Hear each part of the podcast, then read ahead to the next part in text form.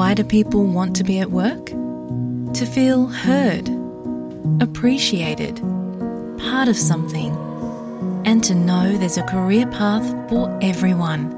Inclusive workplaces are linked to increased innovation, productivity, and employee satisfaction. Make your organisation a place where people want to be.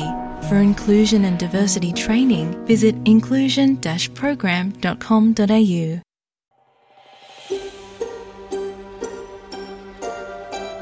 நீங்கள் SBS தமிழோடு இணைந்துள்ளீர்கள்.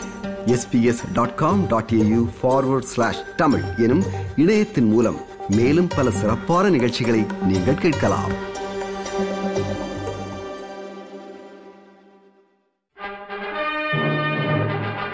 தேசத்தின் கதை. ஆஸ்திரேலிய அரசியல் வரலாற்றை தமிழில் சொல்கிறோம்.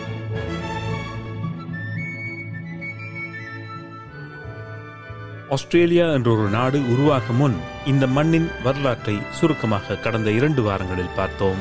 ஆஸ்திரேலியா என்ற ஒரு நாடு ஆயிரத்தி தொள்ளாயிரத்தி ஓராம் ஆண்டு ஜனவரி முதல் நாள் உருவானது என்று கடந்த வார நிகழ்ச்சியின் இறுதியில் அறிந்தோம்.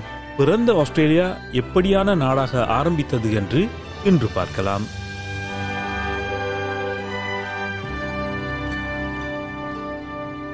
I think the uh, National Agenda for Multicultural Society was a very good blueprint. It's substantially unchanged up till today. And I think the way that Australia ஒரு பல்மொழி பல் கலாச்சார நாடு என்றுதான் நம்மில் பலர் அறிந்திருக்கிறோம்.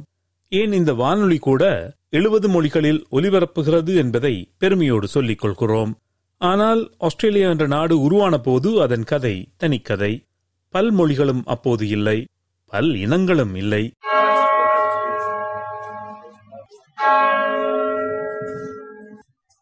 ஆறு காலனிகள் ஒன்றிணைந்து ஆஸ்திரேலியா என்ற நாட்டை உருவாக்கின என்று சொல்லியிருந்தோம் அதனை அமெரிக்கா போல் யுனைடெட் ஸ்டேட்ஸ் ஆஃப் ஆஸ்திரேலியா என்று அழைக்காமல் காமன்வெல்த் ஆஃப் ஆஸ்திரேலியா என்று அழைத்தார்கள் For most people, the definition of Parliament is the House of Representatives plus the Senate. However, one of my favourite exam questions is to allocate two marks for a complete definition of Parliament, and I'm looking for the definition provided in Section 1 of the Australian Constitution. Quote, the legislative power of the Commonwealth shall be vested in a federal parliament, which shall consist of the Queen, a Senate, and a House of Representatives, and which is hereinafter called the Parliament or the Parliament of the Commonwealth. In other words, the correct definition of Parliament consists of three components the House, the Senate, and the Queen. It's for this reason that we can say that Australia is a constitutional monarchy, in that legislation requires the approval of both Houses of Parliament plus the Queen or the Queen's representative, the Governor General.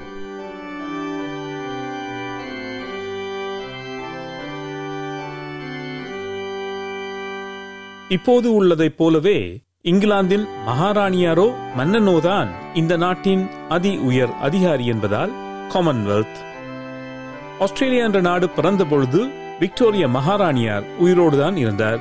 நாடு பிறந்த இருபத்தி இரண்டாம் நாள் அவர் மரணமடைய அவருடைய மகன் எட்டாவது Edward மன்னராக முடிசூடிக் கொண்டார். நாடு உருவாக முன்னரே ஆறு காலனிகளிலும் தேர்தல்கள் நடத்தப்பட்டு அந்தந்த காலனிகளின் ஆட்சியாளர்கள் நியமிக்கப்பட்டிருந்தார்கள். இதில் வேடிக்கையான ஒரு விடயம் இருக்கிறது. ஆஸ்திரேலிய குடியுரிமை உள்ள பதினெட்டு வயதிற்கு மேற்பட்ட அனைவரும் தேர்தலில் வாக்களிக்க வேண்டும் என்பது தற்போதைய முறை. வாக்களிக்காவிட்டால் அபராத பணம் கட்ட வேண்டும் என்ற நிலை கூட இருக்கிறது. ஆனால் அன்று அந்த ஆறு காலனிகளிலும் பணம் படைத்தவர்கள் மட்டுமே வாக்களிக்கும் முறை இருந்தது. ஆஸ்திரேலியா என்ற நாடு உருவாக ஆறு ஆண்டுகளுக்கு முன்னரே தெற்கு ஆஸ்திரேலிய காலனி பெண்களுக்கும் பூர்வீக குடிமக்களுக்கும் வாக்களிக்கும் உரிமையை வழங்கியிருந்தது. ஆஸ்திரேலியாவின் முதல் நாடாளுமன்ற தேர்தல் நடத்தப்பட்ட போது தெற்கு ஆஸ்திரேலியாவில் இருபத்தி ஒரு வயதிற்கும் மேற்பட்ட ஆண்களும் பெண்களும் அவர்கள் பூர்வீக குடி பின்னணி கொண்ட மக்களாக இருந்தாலும் வாக்களிக்க முடிந்தது. மற்றைய எல்லா காலனிகளிலும் இருபத்தி ஒரு வயதுக்கும் மேற்பட்ட ஆண்கள் மட்டுமே வாக்களிக்க முடிந்தது. இந்த நாடாளுமன்ற தேர்தலில் 75 நாடாளுமன்ற உறுப்பினர்கள் தேர்ந்தெடுக்கப்பட்டார்கள். நாடாளுமன்ற உறுப்பினர்கள் மக்கள் தொகையின் அடிப்படையில் பிரிக்கப்பட்ட தேர்தல் தொகுதிகளில் இருந்து தெரிவு செய்யப்பட்டார்கள். பாரிய பிரதேசத்தை கொண்ட ஆஸ்திரேலியாவில் ஆறு காலனிகளும் சமனாக பிரதிநிதிப்படுத்தப்பட வேண்டும் என்று மக்கள் தொகை குறைந்த காலனிகளின் விருப்பத்துக்கு இணங்கி ஒவ்வொரு மாநிலமும் ஆறு பிரதிநிதிகளை செனட் சபைக்கு தேர்ந்து அனுப்பும் என முடிவெடுக்கப்பட்டிருந்தது. ஆக மொத்தமாக முப்பத்தி ஆறு செனட்டர்களும் முதல் தேர்தலில் தேர்ந்தெடுக்கப்பட்டார்கள். வாக்குமுறைகள் காலனிக்கு காலனி. இப்பொழுது அவை ஆஸ்திரேலியாவின் மாநிலங்கள். ஆ மாநிலத்திற்கு மாநிலம் சற்று வேறுபட்டிருந்தன. எப்படியான வேறுபாடுகள் என்று பார்த்தால் New South Wales Victoria Queensland மற்றும் மேற்கு ஆஸ்திரேலியா ஆகிய நான்கு மாநிலங்களில் தபால் மூலம் வாக்களிக்க முடிந்தது.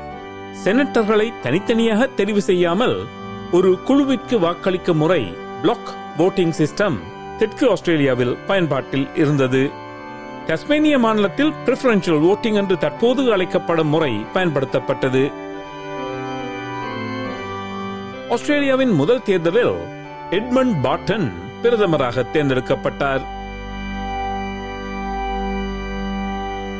சரி புதிதாக தேர்ந்தெடுக்கப்பட்ட ஆஸ்திரேலிய நாடாளுமன்றம் எடுத்த முடிவுகள் என்ன? அவை எல்லாவற்றையும் ஆராயாமல் அவர்கள் எடுத்த ஒரு முக்கிய முடிவை இன்று பார்ப்போம். பல்லின பல்கலாச்சார நாடு ஆஸ்திரேலியா என்று பெருமையுடன் அரசியல்வாதிகள் தற்போது பேசுவது உங்களுக்கு தெரியும். ஆனால் ஆஸ்திரேலியாவின் முதல் நாடாளுமன்றம் எடுத்த முக்கியமான முதல் முடிவுகளில் ஒன்று ஆஸ்திரேலியாவில் வெள்ளை இனத்தவர் மட்டுமே வாழ முடியும் என்பதாகும். ஏன் அந்த கொள்கை வந்தது என்பதற்கு வரலாற்று ஆசிரியர்கள் ஒரு முக்கிய நிகழ்வை குறிப்பிடுகிறார்கள். ஆஸ்திரேலியாவில் தங்கம் இருக்கிறது என்று அறிந்தவுடன் அதை தோண்டி எடுப்பதற்காக சீனாவிலிருந்தும் பல தொழிலாளர்கள் வரவழைக்கப்பட்டார்கள். இரண்டு லட்சம் பேர் இருந்த நியூ சவுத் வேல்ஸ் காலனியில் ஒரு கட்டத்தில் நாற்பதாயிரம் சீன தொழிலாளர்களும் அவர்களது எட்டாயிரம் துணைவிகளும் இந்த காலனியில் வேலை புரிந்த நேரம் அது. தமது வேலை பறிபோகிறது என்று ஐரோப்பியர்களுக்கு சீனர்கள் மேல் வெறுப்பு ஏற்பட்டது. அந்த வெறுப்பு லேமிங் பிளாட் என்ற தங்கச் சுரங்கம் இருந்த இடத்தில் வன்முறையாக வெடித்தது. சுமார் மூவாயிரம் ஐரோப்பிய தொழிலாளர்கள் முன்னூறு சீன தொழிலாளர்களை தாக்கி உயிருக்கும் உடைமைக்கும் சேதம் விளைவித்தார்கள். அதிலிருந்து படிப்படியாக வெளிநாட்டு தொழிலாளர்கள் இந்த காலனிகளுக்கு வருவதற்கு தடைகள் விதிக்கப்பட்டன. When the gold rush started here, uh, Europeans came in there, thousands, but with them came the Chinese. There were several riots. It was mainly the Europeans objecting to the Chinese. They really didn't want them on the field. But the biggest riot was on the 30th of June, 1861, when around two to three thousand miners attacked around five or six hundred Chinese at a place called Blackguard Gully. The brutal battle spread and became known as the Lambing Flats riots.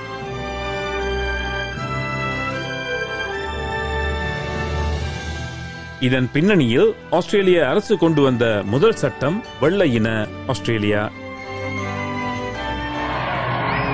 The doctrine of the equality of man was never intended to apply to the equality of the Englishman and the Chinaman.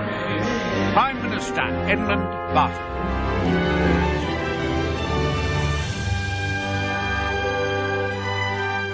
வெள்ளை இன Australia குறித்தும் வெளிநாட்டு தொழிலாளர்களுக்கு என்ன நடந்தது என்பது குறித்தும் அடுத்த வாரம் பார்ப்போம்.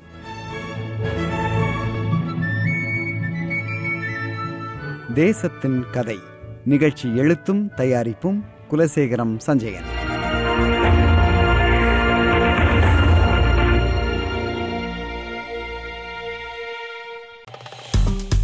விருப்பம் பகிர்வு கருத்து பதிவு. லைக் ஷேர் காமெண்ட் எஸ்பிஎஸ் தமிழின் பேஸ்புக்